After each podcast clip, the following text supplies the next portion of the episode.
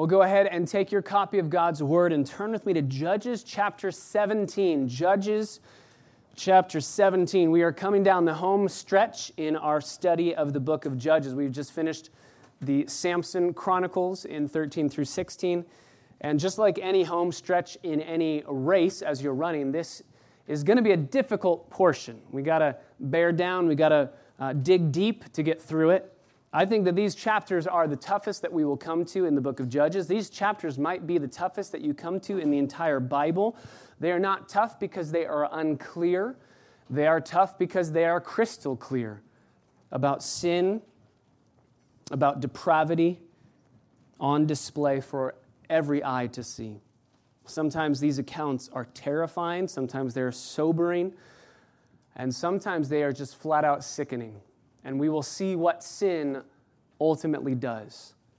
And I pray that we will always walk away more afraid of sin, more hateful of sin, and more thankful that the Savior has come to redeem us from our sin.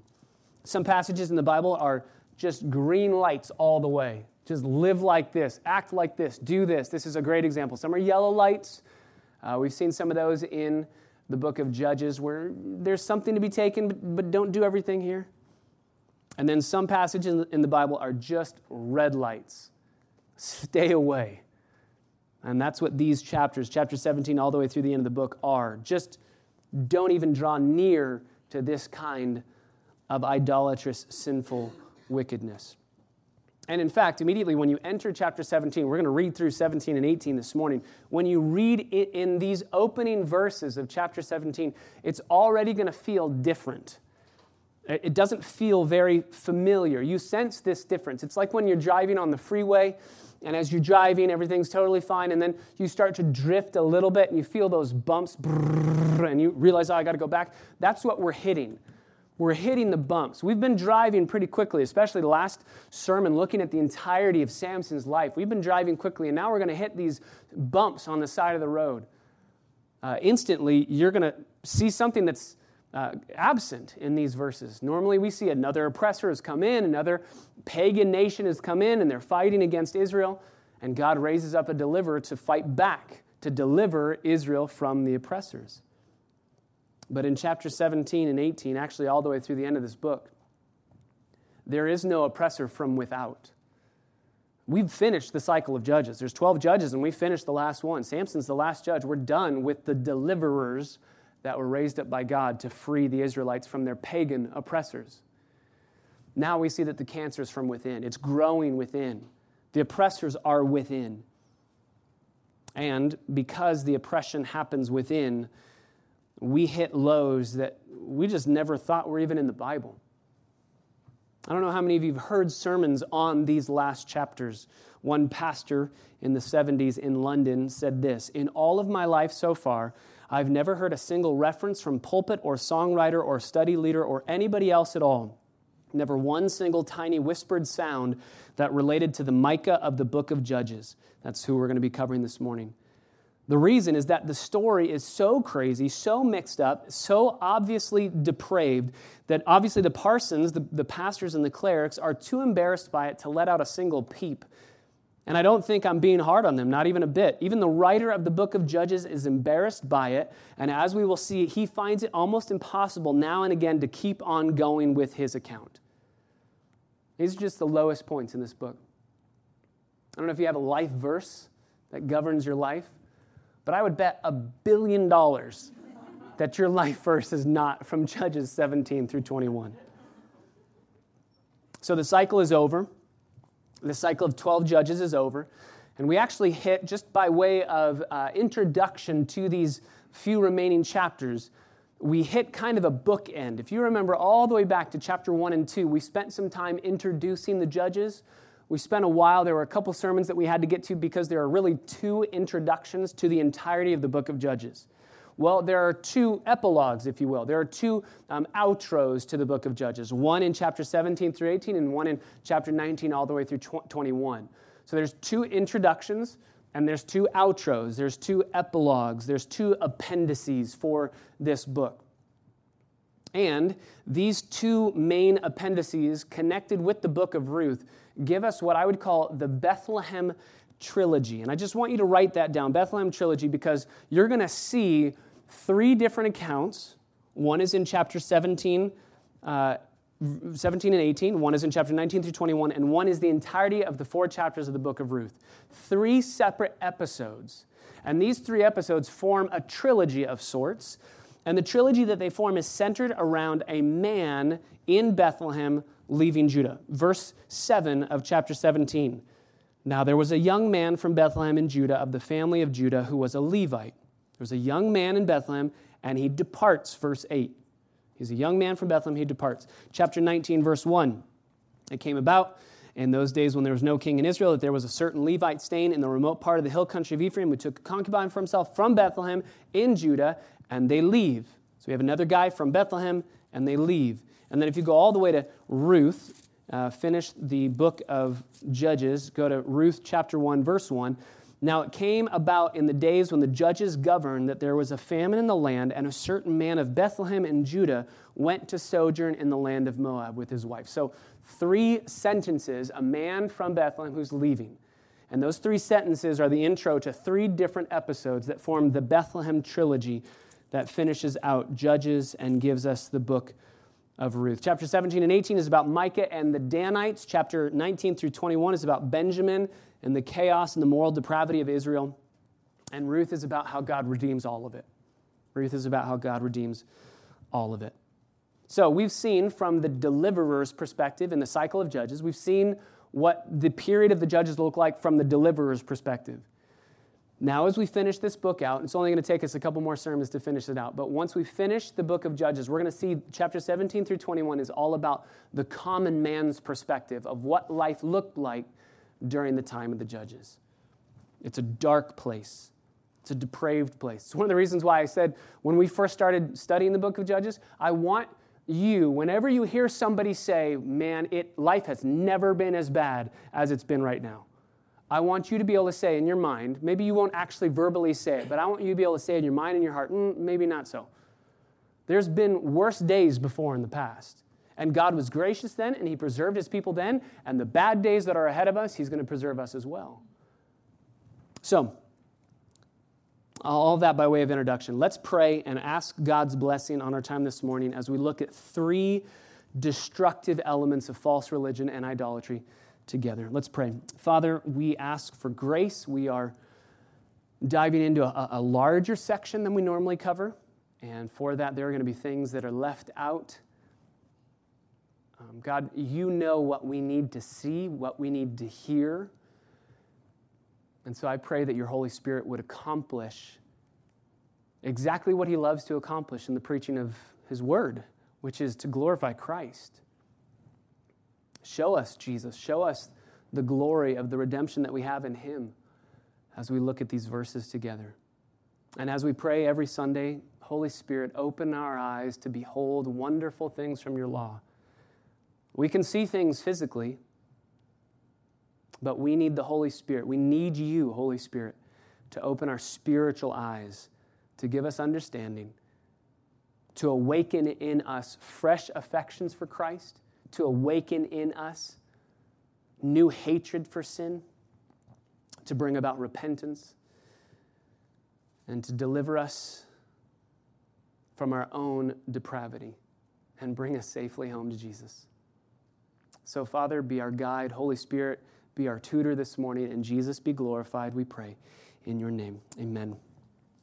This morning, we will see three destructive elements of false religion and idol worship. Three ways in which false religion and idol worship destroy us as a people. And I believe as we see it here in the text, we're going to see this in our own lives, in our own struggles. The first way is this uh, we'll say, we'll call it this way syncretism. Syncretism is a danger in false worship. Syncretism, S Y N C R E T I S I S M, uh, to synchronize things together, to place two things that are differing, that don't quite match up, that don't agree, but to try and blend them together. You could put in there a blending of ideologies, a blending of worldviews.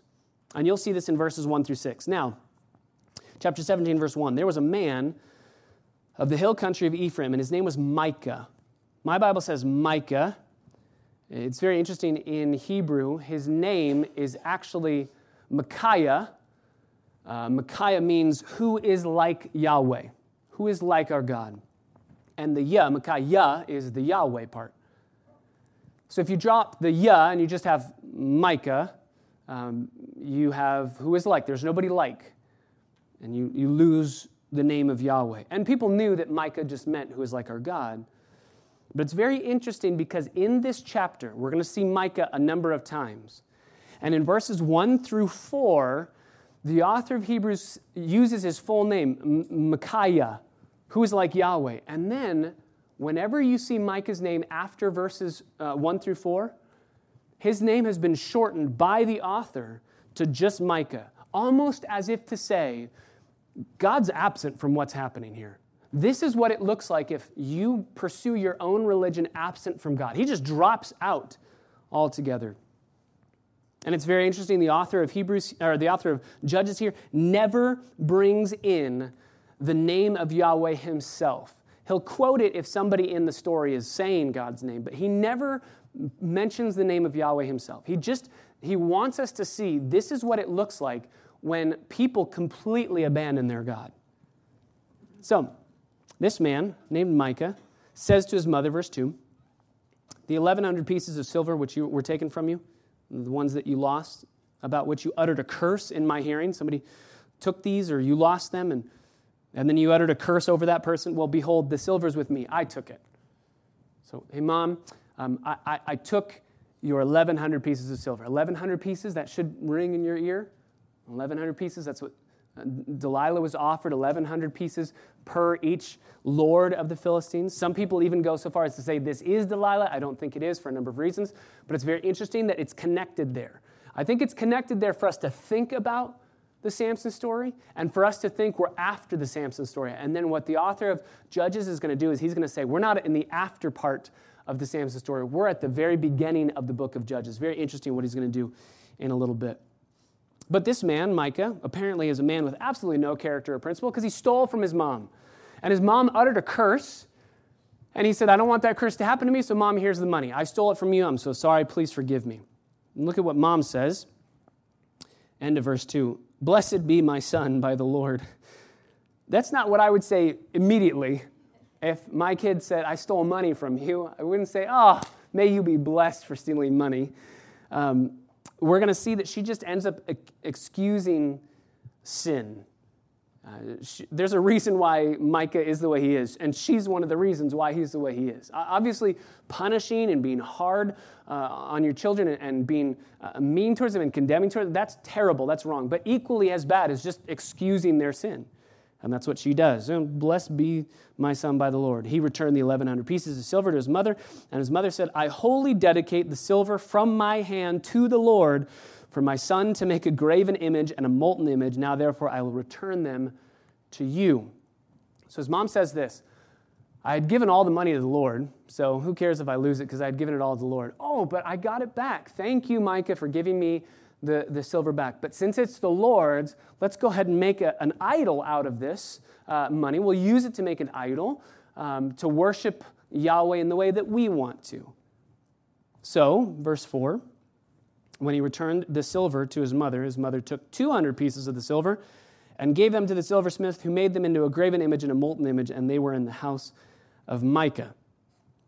Um, I like to think of Micah's mom as the Old Testament Sapphira because she says, All of this money is God's. 1,100 pieces of silver is God's. But then she keeps 900 of it and only gives 200 to God. So she's keeping the 900. Again, morality has just been thrown out the window. We're going to use this to worship God by making an idol for him. So, verse 5 the man Micah had a shrine, makes an ephod. We already talked about that with Gideon and household idols and consecrated one of his sons that he might become a priest. That's not the way you become a priest. You don't just say, We need a priest, let's ordain a priest. It has to be a Levite, has to be done God's way, but they're not doing things God's way. And that's why verse 6 is the exclamation point on what is happening in these verses. In those days, there was no king in Israel. Every man did what was right in his own eyes. Mom provides the silver, Micah provides the shrine, his son provides the priest. And this is what happens when there's no corrective. If there was a king, you don't just want a king. If you remember Abimelech, he was a king. He was a terrible king. You don't just want a king, you need a good king. This is what happens when there is no good king reigning to bring a corrective to the people. Everyone does that which is right in their own eyes, a phrase that we're going to see over and over again in these remaining chapters. But I call this, these six, cha- these six verses, I call them uh, a syncretic religion, syncretism together, because what Micah and his mom and his son are doing is they're saying, we want to worship God. We want to worship Yahweh, the one true God. But we want to do it in a way that looks pagan, in a false religion sort of way. We want to mix the two together. Why can't we be like the other nations who have an idol? Why can't we be like the other nations who have a representation of their God in their house? So we'll worship our one true God, but we'll worship it in the way that we want to worship.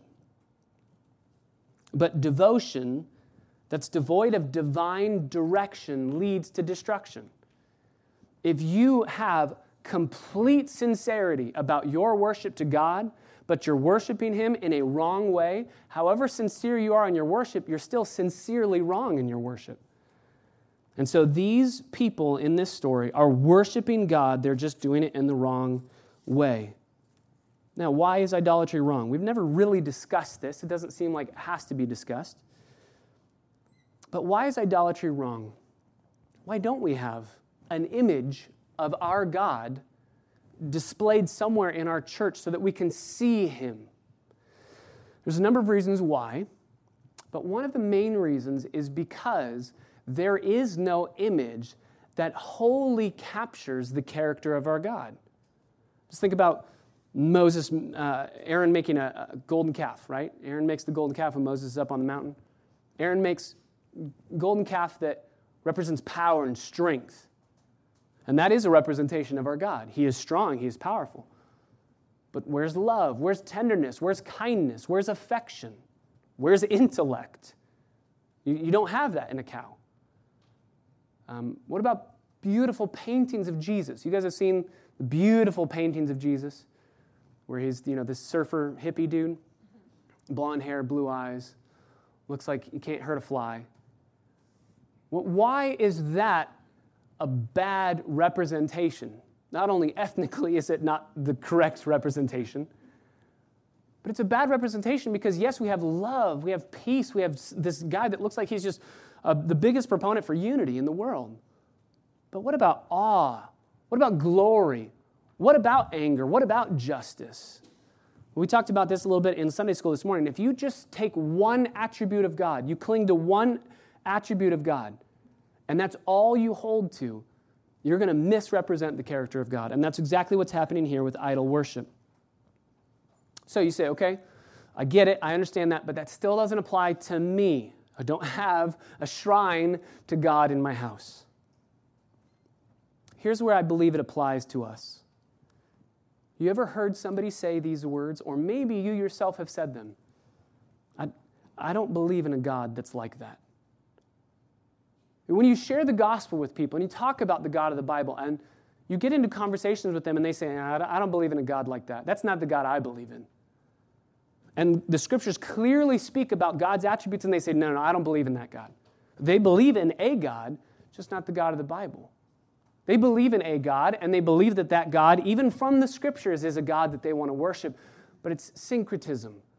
When you have God from the Bible mixed with any ideology at all, mixed with your opinions, your desires, your wants, you fit anything of your understanding into the scriptures, into the character of God, then you are going to have a false God. And false gods, false religions, are made by man to manipulate God, to make him do what we want him to do, saying that God exists to serve my needs.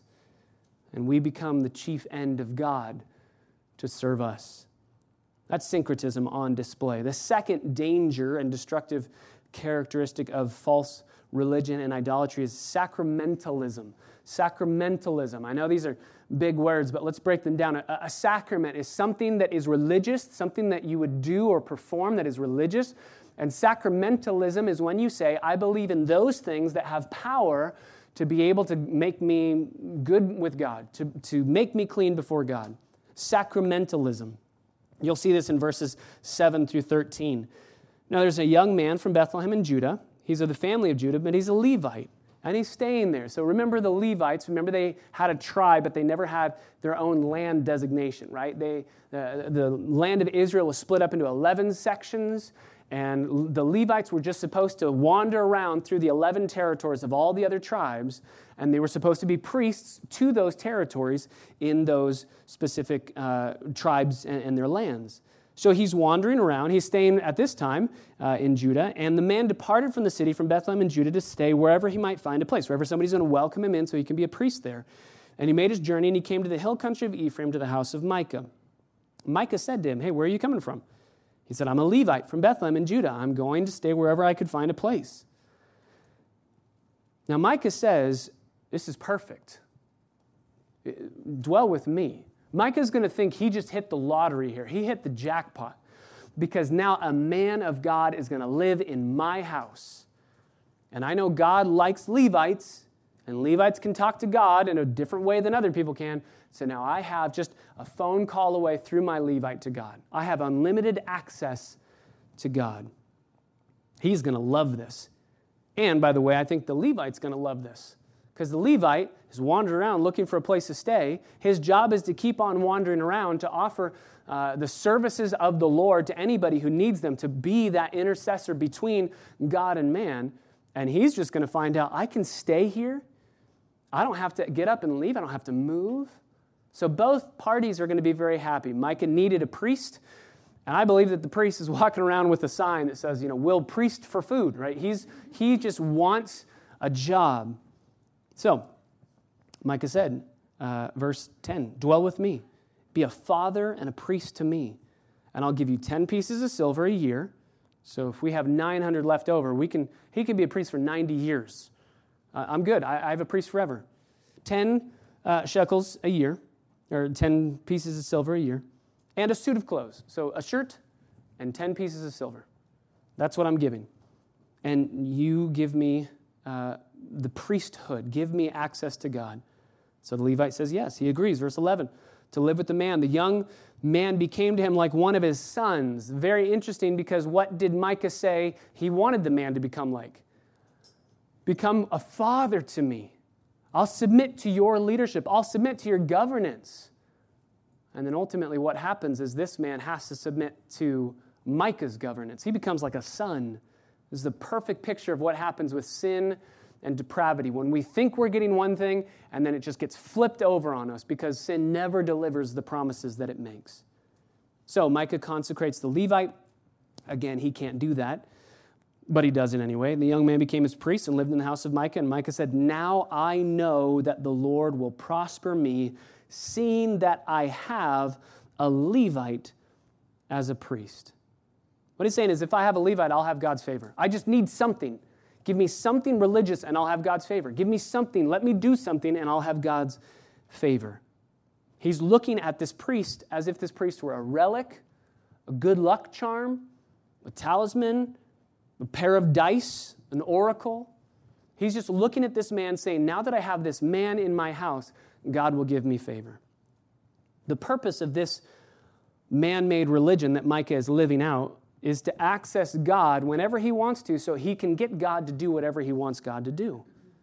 Religion's purpose is always to try and get God to do what you want him to do. That's what religion is all about. False religion. That's why we don't use the term religion. Like we're a religion. I understand what it means for us, but we have a relationship with Jesus. This isn't about trying to do something to garner God's favor, to make him have to do something for me. The gospel is the exact opposite of religion. Religion tries to get God to serve me, and the gospel says, I am now a slave of Christ, and he is a loving master to me. This is, if you wanted to call it something other than sacramentalism, you could call it utilitarian Christianity. This is just, I go through motions, I, I get God to do something for me. My religion works. Now, again, I don't know anybody who's ordained a priest in their home. So, right now, you could be thinking, this doesn't apply to me, but I, I believe this applies to all of us.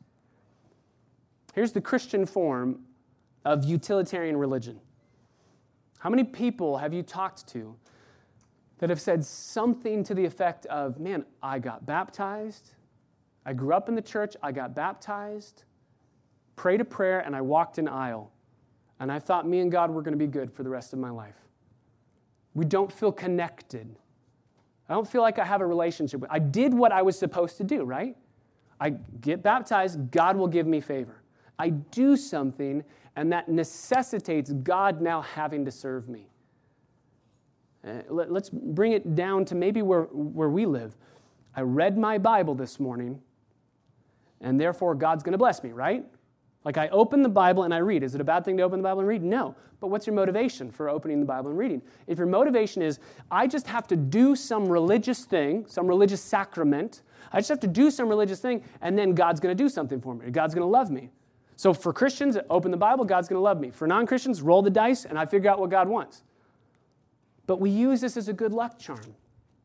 I'll never forget when I went to high school, I went to a Christian private school, and played baseball, and we had our baseball bags. And we put them in the dugout in these little cubbies. And, and I remember uh, one of my friends, he was a catcher on the team, he pulled out his baseball bag, and as he was pulling it out, a Bible fell out.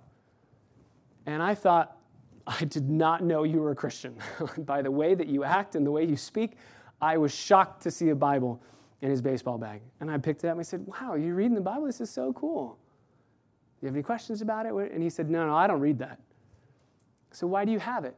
And no joke, he literally takes out his, base, his baseball bat that's underneath the baseball bag, takes it out, takes the Bible, and says, just in case it gives me good luck. He's rubbing his Bible on his bat, thinking that somehow this is going to give him good luck. Sometimes he would hit a home run, sometimes he wouldn't. But he honestly thought that this book is a good luck charm. Now, we look at that and we think it's ridiculous, and I agree. But how many times do we do the same thing? How many times do we functionally do the same thing where we just say, I have to do this because this is what Christians do? And I open the Bible and I start reading, and as I start reading, I know God's going to bless me somehow. We say words like just check it off the list, right? Just going through the motions. If we do that, we're doing exactly what Micah did. I just need some sacrament. For him, it was a priest.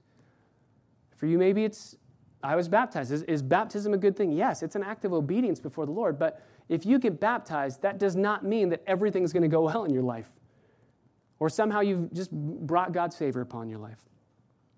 So, idolaters and people who invent these false religions, they're not cultivating a relationship with God. These are just means to me knowing God more and loving Him more. It's not a means of getting God to do whatever I want him to do. Idolaters are always set up for failure because idols can never deliver, and we're going to see that. We're going to see the failure of idolatry. So we have syncretism, whenever you have a worship for God that somehow lets uh, false ideologies creep in. We have sacramentalism, which is saying there's an aspect of religion, if I just do this one thing, then I have God's favor. And the antidote to both of these is true love for Jesus knowing His Word, cherishing His people. It's having a relationship with Him. It's not going through motions. It's not serving Jesus for 10 shekels and a shirt, you know, saying, okay, I'll, I'll do whatever I need to do. I'll pay you money so that I can get God's favor. Great question to ask at this point is Is God to you an end or is he a means to a greater end? Because God to Micah was a means to a greater end. I want to get God to do something that I want Him to do for me. So I don't want God for God. I want God for what God can give to me. Is God your end? Is He the end all be all for you? He is everything to you? Or is He a means? If He's a means, I believe that you're going to feel let down by Him. If He's a means, if you think I'm going to follow God for what God can give to me, I think you're going to feel let down because He's not going to give you what you're thinking He has to give you, what you're thinking that He owes you. A lot of people feel betrayed or let down by God. They feel like they made a deal with God. I read my Bible today. Why aren't you blessing me? When that's never the deal that God made with you. So let's, as a church, corporately and individually, let's be done with utilitarian Christianity and let's fire Micah and his priest. No more of this. I'm going to do something to get God to notice me. I'm going to do something to get God to love me. No. I want God for God. I love Jesus for Jesus. I don't want a relationship with Jesus for what Jesus can offer me. I want a relationship with Jesus because of Jesus. I love Him. So we have syncretism, we have sacramentalism, and finally we have number three, subjectivism. Subjectivism. This is an easy one to see, and we're going to see it all in chapter 18. If you have a, a, false religion that says we'll take a lot of God and a little bit of our own man made philosophies and ideas, and then inside of that false religion, you say, I'm going to make up some sacraments that if I do these things, we'll be okay with God. I just need to do a couple things, and then God will love me. Then you will have moral relativism. You will have uh, morality just tank on you because you're not following the one true God as revealed in the scriptures. This is all of chapter 18, so we'll take it quickly together. In those days, there's no king in Israel. And in those days, the tribe of the Danites was seeking an inheritance for themselves to live in, for until that day, an inheritance had not been allotted to them as a possession among the tribes of Israel. So they're doing what they should have done a while ago, which is enter the land, drive out the inhabitants of the land, and have their own territory. Since they didn't do that, they have been rejected from all territories, so they're going around saying, Where can we live?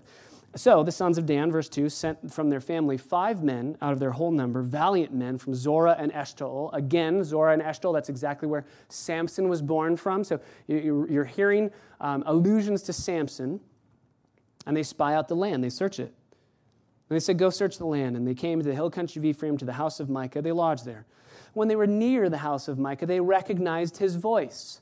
Uh, that's language. They recognize the language. He's apparently saying shibboleth instead of sibboleth, and they're hearing that and they're going, Oh, we know this guy. We know where he's from. And so they said, Who brought you here?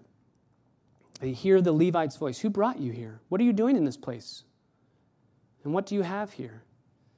And he said to them, verse 4, Thus and so has Micah done to me. That's Hebrew for yada yada. Micah did yada yada, you know, and hired me, and I became his priest. And they said to him, Inquire of God, please, that we may know whether our way on which we are going will be prosperous. Oh, great, we have a priest. Uh, can we figure out God's will? Boom, right here. Can we figure it out? And the priest says, verse 6 Go in peace. Your way in which you're going has the Lord's approval. Doesn't inquire of the Lord. He just says exactly what they want to hear, which is, Yeah, you'll have a great time. So the five men depart, and they come to Laish, and they saw people who were in it living in security after the manner of the Sidonians, quiet and secure. For there was no ruler humiliating them for anything in the land. And they were far from the Sidonians. They had no dealings with anyone. When they came back to their brothers at Zorah and Eshtaol, their brothers said to them, What do you report? And they said, Arise, let's go up against them. For we've seen the land. Behold, it's very good. This is very familiar to uh, spying out the land when Joshua is in charge. And Joshua and Caleb give a good report. Verse 10 When you enter, you'll come to secure people with spacious land. God's given it into your hand a place where there is no lack of anything that's on the earth. Then from the family of the Danites, from Zorah and Eshtaol, 600 men, armed with weapons of war, set out. They went up and they camped at Kiriath Jearim in Judah. I love that place because that's where I lived for a semester when I was in Israel. Um, so it's a very familiar place in my mind. They call out uh, the place, they call it uh, a place of Dan. This is a place where Dan will dwell to this day, but it's west of Kiriath Jearim. And they pass from there to the hill country of Ephraim. So we're right in the middle. They're supposed to be uh, um, kind of like a sliver in between Israel. And they say, no, we're going to be down here, and then we're going to go up to Laish, and they're going to make uh, their stand up there. So, verse 14 The five men who went to spy out the country of Laish said to their kinsmen, Do you know that there are in these houses an ephod? Remember, Gideon thought, if I make an ephod, I can speak to God. This is God's clothing. This is God's. Uh, this is what's going to get God's attention. We have an ephod. We have household items in Michael's uh, in Micah's house. We have household idols here. We have a graven image. We have a molten image. We have everything we need. So consider what you should do. Verse 15. They turned aside. They came to the house of the young man, the Levite, to the house of Micah, and they asked him of his welfare.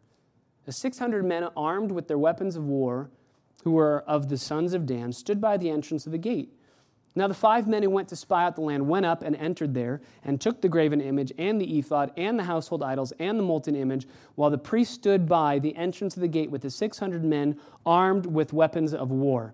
When these went into Micah's house and took the graven image, the ephod, and the household idols, and the molten image, the priest said to them, What are you doing? And they said, verse 19, Be silent, put your hand over your mouth, and come with us, and be to us a father and a priest. Is it better for you to be a priest to the house of one man or to be priest to a tribe and a family in Israel? And the priest's heart is very glad. And he took the ephod, the household idols, and the graven image and went among the people. So Danites show up. Verse 19 is just a priest napping, right? They just kidnap this guy from out of his room and they take him away. And he says, Wait, what are you doing? And they say, Time out. Would you rather be the pastor of a tiny little church or do you want to be the pastor of a mega church? And this man, because he's filled with this depravity of greed, says, More people, more money. Give, it, give me the, the, the tribe of Dan.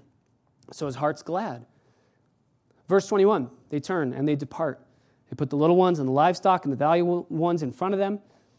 And they had gone some distance from the house of Micah, and the men who were in the house near Micah's house assembled. They overtook the sons of Dan.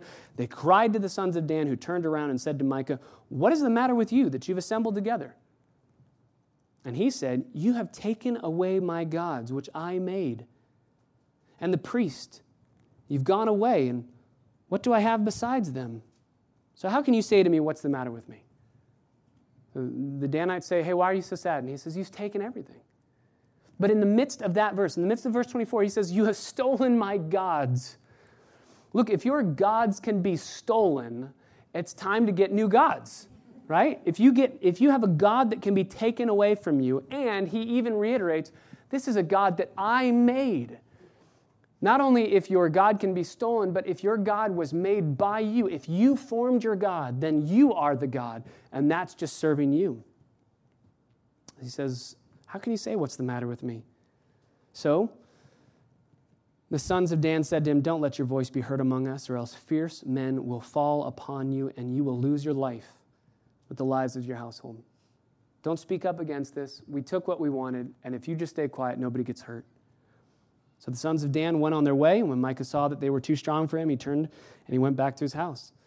Then they took what Micah had made and the priests and belonged to him, and they came to Laish, to a people quiet and secure. They struck them with the edge of the sword, and they burned the city with fire. We just see moral subjectivism. Whatever you want to do, that's what you're going to do.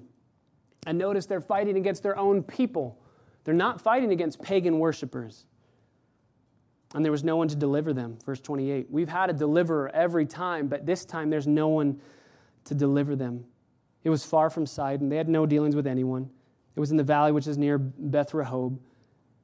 And they rebuilt the city and they lived in it. And they called the name of the city Dan, after the name of Dan, their father, who was born in Israel. However, the name of the city formerly was Laish. The sons of Dan set up for themselves the graven image. And Jonathan, the son of Gershom, the son of Manasseh, some of your Bibles might say Moses, we'll talk about that. He and his sons were priests to the tribe of the Danites until the day of the captivity of the land. So they set up for themselves Micah's graven image, which he had made all the time that the house of God was at Shiloh. So Micah ultimately reaps what he sows. He had sown in false religion, in syncretism. He reaps what he sows. And his idolatry, in a nutshell, is exactly what we see with our own false worship. If you worship a false God, it can be taken away in an instant. But here at the end, Verse 30 The sons of Dan set up for themselves the graven image up in the north, the northernmost part of Israel. And they said, This is where you worship God.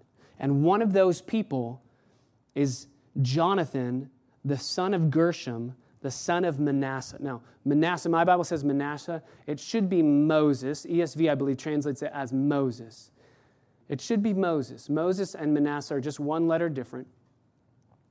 The earliest records that we have have Moses, and later records have Manasseh. It's very interesting. Why would a scribe add an N to get the name Manasseh instead of leaving it as Moses? And I think that you can see it. They're reading what's happening to Moses' grandson, and they're saying, There's no way that a guy who's the, in the family line and a grandson of Moses, there's no way he did these bad things. So we're going to say it's Manasseh. We're not going to say it's Moses. They add the end because they're so shocked that this guy, who's the son of Gershom, was the son of Moses, could actually be doing these things. And by the way, since we know that this is Moses, we know that this is the grandson of Moses, then we know the time period of when this is happening.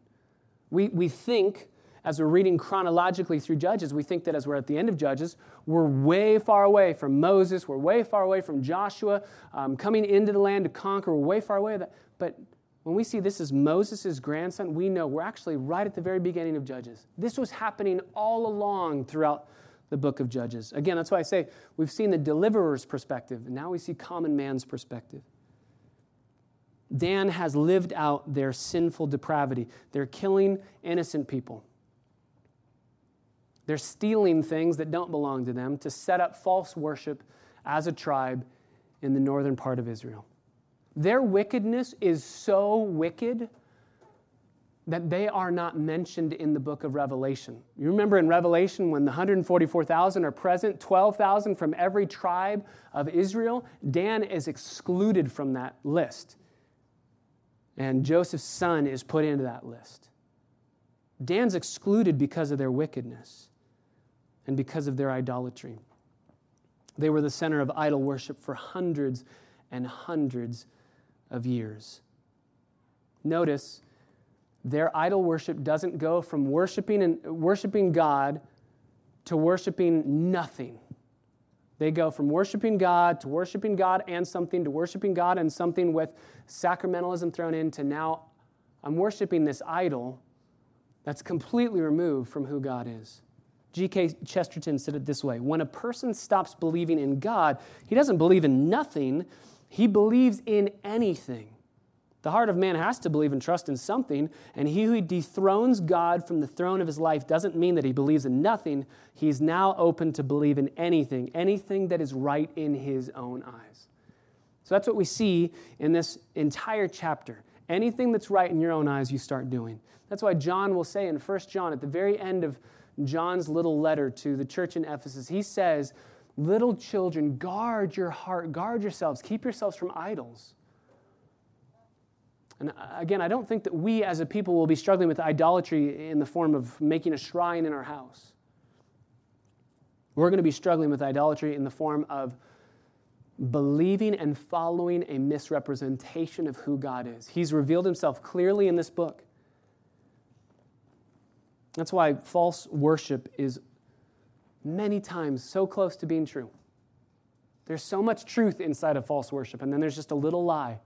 But the little lie that permeates all of that false worship makes the entire thing destructive, devastating, and depraved.